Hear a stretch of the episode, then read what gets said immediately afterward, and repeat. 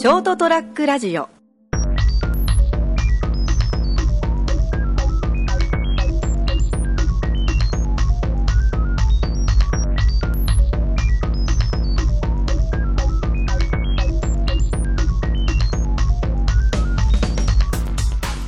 ショートトラックラジオ番組始まりました、えー先ほどはあの成田君たちが来てくれてですね、えー震災後おまともな番組としてしてはここで初めて、えーさあの録音したところなんですけど、えー録音してる最中にまたもう一人ゲストがいらっしゃいましたですね、えー今日は4人ということでございますけれども成田君と金蔵君とあと森さんということで何度かあのショットラッカージにも出ていただいております、えー毎回たまたまうちに何か遊びに来たり勉強しに来た時に無理やりあの録音をするという形が斬新なスタイルですね。よろしくお願いします。今回もそんな感じなんですけどね、えーちょっと今日はウェブのことでいらっしゃったんですけど。そうなんですね。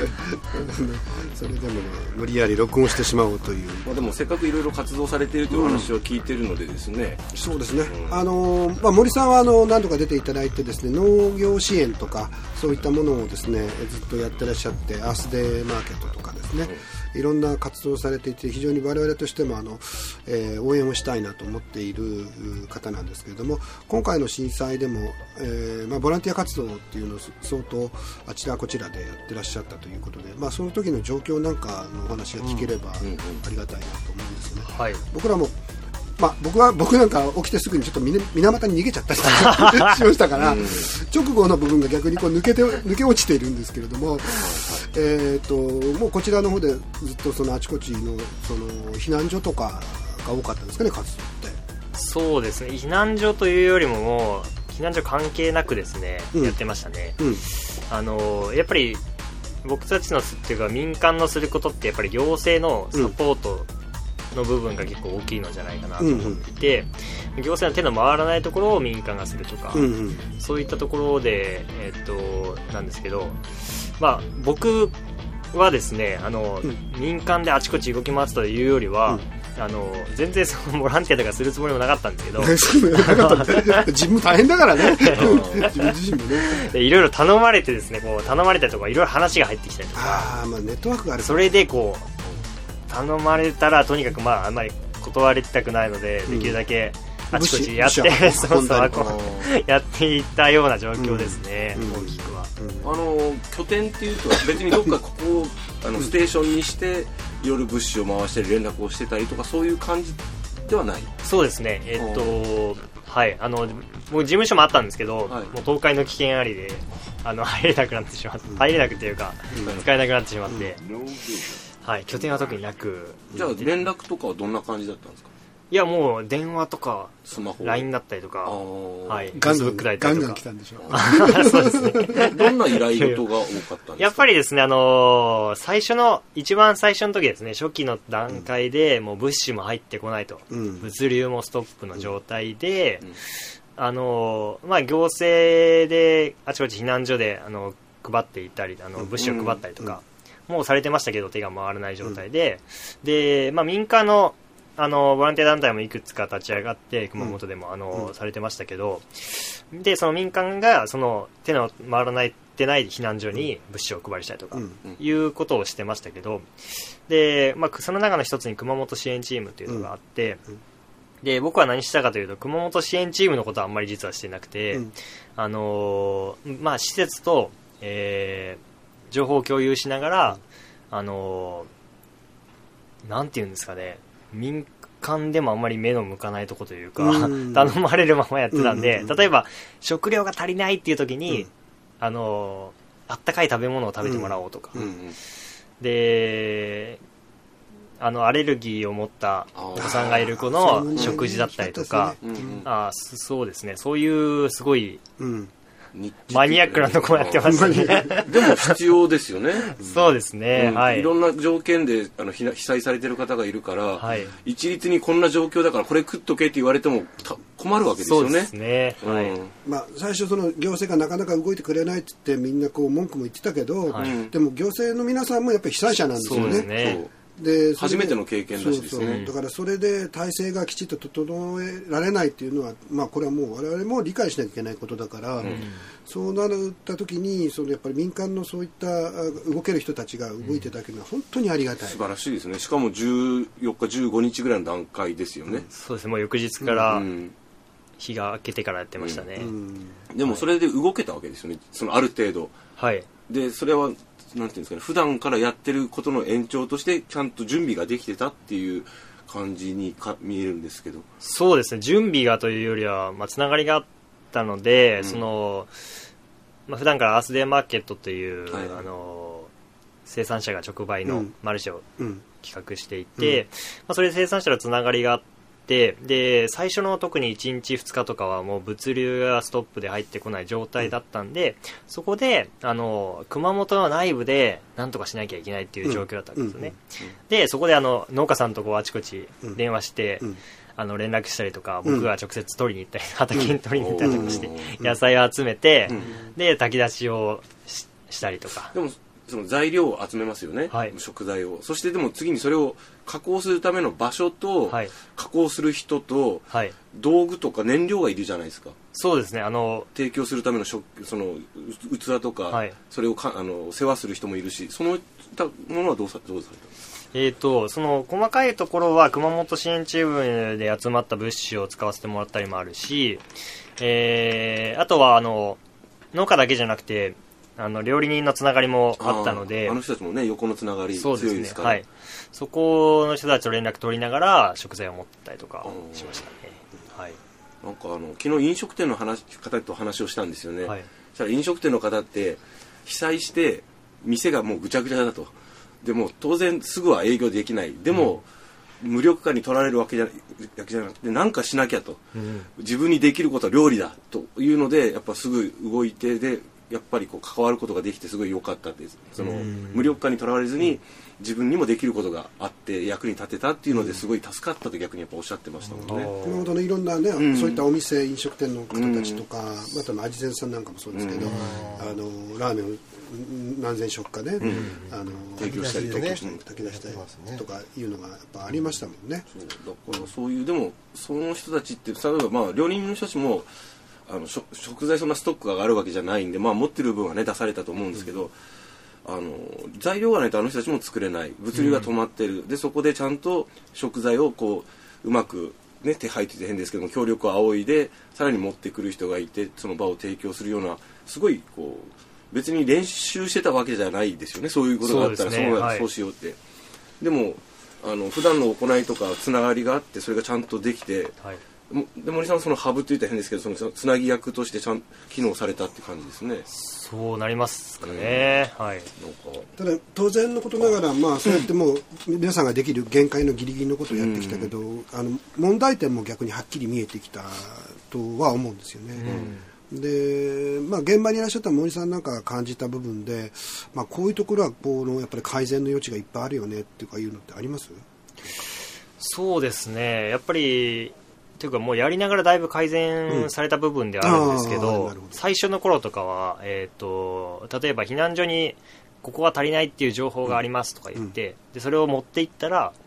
ああの過剰になってたと。さっき来ましたとか、うん。が結構あって、うん。でもそれはあのやりながら改善してですねもう行く、担当者の連絡先とかをうん。ゲットしといて、うん。でその避難所のリストとその担当者の連絡先とっていうリストを持っていて、でそこにあの行く前に連絡をして、あの今から行きますと。でいや命令式系統ですよね。そういうところね、うん。そこで連絡をするようになったらもうそういうことなくなりましたね、うん。でもそそういうのって、まあ、その活動実際に事態に対面して解消していかれたようですけどもなんかですね普段じゃあそれを作っといたらうまくいくのかっつったら多分結構それはそれで練習ではうまくいったけどってなるような気がしてですね、結局現場レベルで意識がある人がじゃあ俺が担当して多分その人のそのげ被災被災地のリーダーっていう人も多分普段からじゃあお前もしそういうことがあったらそそこのリーダーやるよって言われてたわけじゃなくてなんかで結局そこでじゃあ俺がやるよっていう人がやってたような、すみません気がするだけですけどね、なんか確かにそうですね。うんもしかしたら事前になんか作っててもそれ全然機能しなかったかもしれないですよね。おおよそなんかよく消防訓練とかあるじゃないですか、うん。それと大きい組織とかだとありがちなのがとりあえず表だけ作って貼り付けて練習はしましたよって。でも実際この間あったじゃないですか。その時、そんな段取り吹っ飛ばしてますからね、うん。お声がちゃん大きくてちゃんと状況が分かる人が逃げろ こっちから逃げろって言っててうん。あれ練習と全然違うってのよくある。当日さ消防団の車がずっと回ってて、でもう消防団の人たちもやっぱり混乱してるから、えーっとまああのそ外に出ないでくださいって言ったかと思うと、えー外に避難してくださいって言ったから、えーただいまいろんなところでいろんなことが起きております、何なんだそれできる人できない人いるんで斉藤さんとかはうちのあのショートラックラジオの結局あの今森さんがおっしゃったように、あのような問題点はやはりあの指摘されてましたね。あの被災結局物資を積んであの過度に SNS 等で拡散されたところに集まっていやでも実はこっちはまだだよとか、うんうんうんその辺のでもその辺の整備をされたってすごいいいですね。そうですね。まあ、それは結構熊本支援チームの力が大きいですよね。うんあそこで情報を集めて改善していった、その千葉一日一日県たちがやってたのかな基本的にあのグループ。そうですね、言い出しっぺは、うん。はい。で、えっとえー、ケングの d ボーイっていうね、はい。あのお店のいあの裏の方をお借りして、うんはい。えーそこにその各ボランティア団体の人たちがどんどんこう物資を持ってきて、うん。そこからまた再配送をしていくっていう、ね、仕組みがその時出来上がっていて、すごいですね。でもう民間としては非常にですね、か活発にすすごいいろんな人多分ね。救われたと思いますねそれで。そうですね、何百トンと持ってってますからね、うん。何百箇所に。なんかそういうのってでも普段から結局あのーやっててつつながりがあっててそれが今回機能したして役に立ったっていうのはすごいす素晴らしいですよね。本当素直に思う。そう。だからちょっとあの知り合いからの話でちょっと,、えー、と熊本市の副市長さんとちょっとこの方が話をしているところで、うん。やっぱりこういうやっぱり民間との連携っていうのを今回はまあ特に重要だということを痛感したというような話もあって。でで我々ちょっとそのアプリーグとかですね、うん。まあ、デルタワークスとしても今後そういったネットワークを作るような仕仕組みをですね、うん。こう事前に作るようなことをやりたいなと思っていて、でそういう市民団体があるんであれば、あのう普段から連連動したいというか連携を取りたいというような話もいただいているので、ん。まあ、ここをちょっとあの急には無理ですけれども、今回のことを一つの教訓としてですね、何かできないかなとずっと思ってますね。もちろん次熊本にまたどんな災害が起こるかわからないじゃないですか、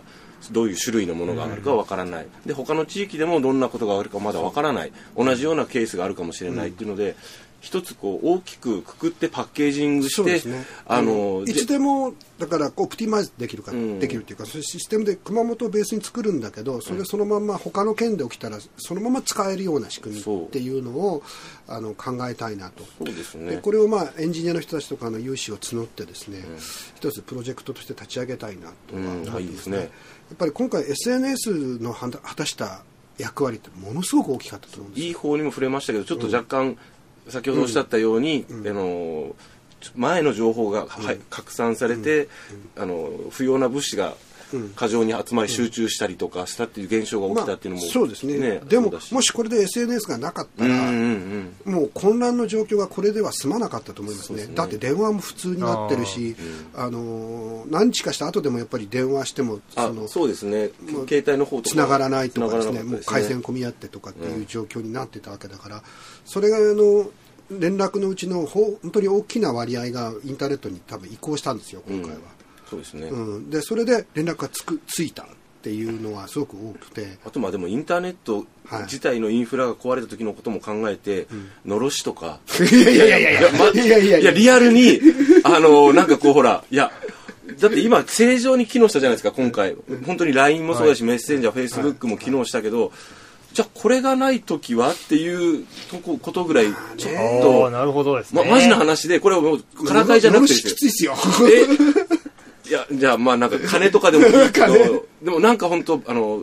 プラン BC ぐらいまで作っとかないと、ね今回やっぱ電気が早かったからですそうですはい。ね津波で全部電池ごと流されたとかじゃなかった。そうなんですよね。そのベースになる、例えばその各飲食店さんも、その人もそうだし、人が無事だったのもいいし、あの道路、インフラも車も動けた、ね食料もなんとか、今ね、森さんがこうなんとか手配したように、連絡したように揃うことができた。根こそぎじゃないからよかったんですけどまあでも本当根こそぎ行った時はこういうこれぐらいのことをやった方がいいよとか、うんこれぐらいの規模の時は僕たちはこうしたよっていう話をやっぱり各あの地域の方たちとあの交流を作っておいた方がいいのかなっていうプラスそれを先ほど浅川さんが言ったようにシステム的に見えるあの図式図式としてもあの残しておいた方がいいなっていう。なんかああの災害時に有効な Tips 集みたいなのをあの Tips っていうかそのなんかちょっとした知恵みたいな、あうん、ポテトチップじゃないよ。あのそうちょっとした知恵こういう時はこうした方がいいよとかっていうのを、まあソロサイトの中でも見れるようなものだったりとか、そこにまあこういうこういうことがあった時こういうこういうふうにしましたみたいな、あ経験値みたいなものを集合させていくとか、うん。うんそういうのもあってもいいのかなと。あの、そのなんですかねでも今回、えーっと被災し震災直後に結構いろいろあの SNS 等で東北大震災の時あっちの東,、東あの東日本大震災の時はこういう、僕こういうことをしましたとか、これを用意しましたっていうのはよく上がってきてるけど、微妙に役にも立つけどでもち、ケースバイケースで違ったりするっていう、まあそれはしょうがない、うんまあしょうがないんですけどね。でただそれをこうやっぱりあの集合してこう見れるっていうかですね、うん。こう一括してある程度あー閲覧ができるような仕組みっていうのは、まあ、今のところなかったので、情報がやっぱりバラバラにこう存在していて、うん。っていうのが一つあの使いづらいというか情報を探しにくいっていうことになっていたので、まあ、それがある程度こうまとまってですねこうこういう場合にはとか言って Q&A じゃないですけど、うん。というみたいなものを、まあ、市民の力でこう作っていくとかいうようなこともあっていいのかなと、でそういうサイトをこう作っていければちょっといいかなというのを本当に思ってはいるんですね。でふ復興関係というかですねは多分いろんな人たちがやると思うんですよ。だから僕らは、うん、できればそのもう一歩先のまた同じような被害や災害が起きた時に、うん。えー有効であろうというような仕組みとかシシステムというのを今のうちからちょっとみんなで話し合いながら、あの作っていければなというふうに思うんですけれどね、まあ、あのやれるかどうかも分かんないんですけどちょっとそういう形で動き出したいなと思ってますね。ね。うん。あの直後のその素晴らしいこう今まで普段の活動がきちんとん。有効に作用したっていう、その森さんのお話がすごいなんか素晴らしいなと思って俺普段俺俺がやったことといえば震災直後に慌てふためいて自分で録音した番組を上げるぐらいだったんで 役に立ってないとか思って。まあそれでもまあ多分何らかの記録として残って聞いてくれた方はいらっしゃるんでいいとは思うんですけど、うわ上げとるわと思ってます、僕もあの この状況で14よくアップしたなと。9時25分でた揺れたのが10時には上げたかな10時過ぎぐらいには、おー。今こういう状況で揺れて、こうこれぐらい揺れて家の周りこんな感じですっていうレポートができたんで、まあまあ、俺の話はいいんですけど。いやでもねやっぱり情報大事ですよ。情報をやっぱり知るあの知らないで、えー、とそれによっていろいろとこう怪我するとかね、あ食べるものがなくなったとかっていうのがたくさんあるわけだから、情報をいかにあのスムーズにこう流していけるかっていうのは今後も必要になってくるしそれは多分行政だけの力では無理なんですよ。もちろん行政と連携してやらないとあいけない予算の部分とかもあったりするんで僕一つ気になったのがその森さんにお聞きしたいのは例えば、まあ、食事をとるじゃないですか、はい。それ今度トイレがいるじゃないですか、はいはい。まあ、その生活の中で、まあはいお風呂はちょっと置いといてトイレの問題とかでなんかき気になったこととか声が入ってきたことなかったですか？トイレの問題ですか、うん。特になかったですかねトイレに関してはそう例えばどんなことですかねトイトトイレはね僕ら困った。ああ。僕らは車中泊だったから。そうやって避難してる人でしょあ。うん、車中泊の場合と使えるトイレがあるところが非常にうん。限定されるわけですよ、あのしかも24時間使えるかどうかとかもそうだし。そううん。だから安全かどうかもそうですよね。移動中にトイレに行きたくなってもコンビニ関係も全てもう断水状態で止まってるんですよ、そうそうともう漏らしそうになるんですよね、で僕もともとお腹弱いから。それも金ちゃんもそうだしね、俺もそうだから、3人とも必死だねそれは。これね、この中でいわゆるね、ぐちょぐちょになってですね、動けないですからね、悪臭放ちながらね、それこそゾンビみたいな感じになっちゃいますから、だから、まずこう休むにしてもまずトイレが空いてるところとかっていうのを探さなきゃいけないわけですよ。一部スーパーとかはあのー井戸のところはね。あそれとあの仮設トイレを素早く手配してあー。置いてだただ知らないんですよね。そうわかんない。情報が入ってないから僕トイレ避難所もトイレかなり困ったと思うんですよ。数も限定されてて、屋外に設置するから衛生上すると雨が降ると人数があるから雨の中待ってらっしゃる方とかいて、あれ見ても心が痛くて。でやっぱり不衛どうしても不衛生になるでしょ？不特定多数が使って、うんトイレってどげんかできんのかな？って短時間でありますけどね復旧するまでの。そのね元妻たちの夫婦たちがいたその小学校なんかもやっぱ水が流せないということで、トイレの問題が非常に大きくてもう悪臭が漂った状態になってたりとかうん。してっていうので数日は大変だったみたいですよ、う。ん。でも仮設トイレにとかってじゃあそれを普段どこに用意しておいてそれも置いと置いと置いたままにはできないからどうやってこううまくバランスよく配置するかっていう、まあ、とりあえず食は第一です、でもその後人間生きてるとどうしてもうん。あの排泄しますからすごい衛生面も考えるとトイレまでどうにかかそうですよね。考えられないかなと思いましたね。トイレの流す水ってこんな必要なんだと思いまあしたね。そうそうそうそう。僕あの仮設トイレに朝からあのこうあの汚れた水ですけどそれを汲んできてそれして水をあの補充するっていうのをしばらくやってましたから。ね、あの誰もやんないんだもん。あのこれ仮設トイレだけど水洗なんですよ一応。なんで水洗持ってくんだよと思って。水汲まなきゃいけねえじゃねえかよと思って。誰もなクソと思って言うんですけど 早起きしてやってた連日俺そういえば。それでちょっとねあのうあのすごい印象に残ってるんですよ。トイレって重要で暗かったりするとやっぱ女性の方不安だったりするし、男も不安だけど。だって熊本市内からねなあの自宅に帰るまでの間のね、十何キロって間にもほとんど泊まれるところがないわけですよ、トイレは全部断水状態だから。そう。と途中でね便意をも催したっつっても、このように山山に入っていければまだいいです。よ、隠れてね、あのいねね。えー処理できるところまあ、大丈夫なんですけどやっぱ3号線沿いだとないですからねそういうとこね。だからこう橋の下とか潜ってやって なんかすごくな悲しくなってくる。あの生きていく上でこう、ね、食事っていうのはまず命をつなぐものですけどプラスそういったところまでやっぱり今回すごい身に染みたなと思って僕とかも、うん、困った人本当多いと思う、それもう他にもたくさんあるんですよ、あのそその子供小さいお子さんとかを抱えてらっしゃる子たちに対するこうなんか心ない声があったとかも聞くし、ね、赤ちゃん連れでとか気を使って避難所から離れて。そういうのとかも考えると本当万全とはいかないけど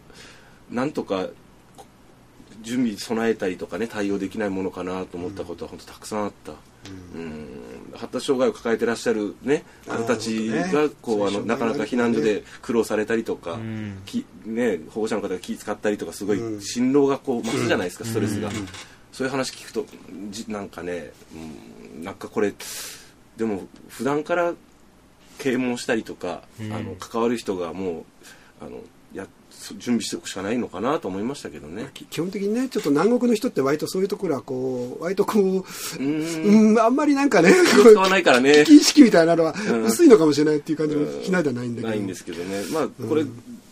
世界中世界中本当どこでも起こりうることで問題が発生しうることなので、ただねその大きい話じゃなくて、今回僕たちがね被災してね森さんもはじめいろいろな方がかご活躍して、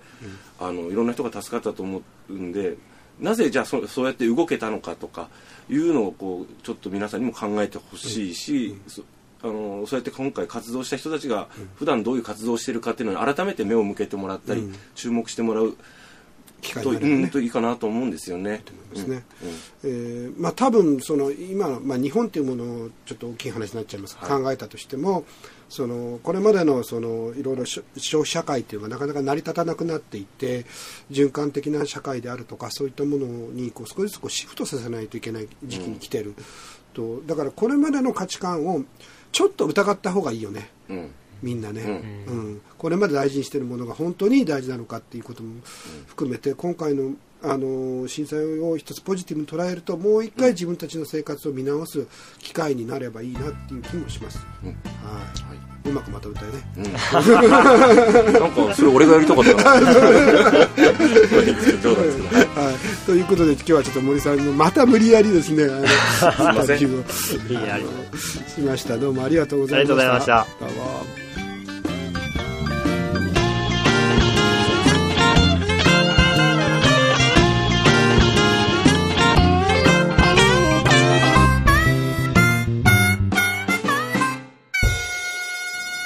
ST-radio.com ショートトラックラジオ。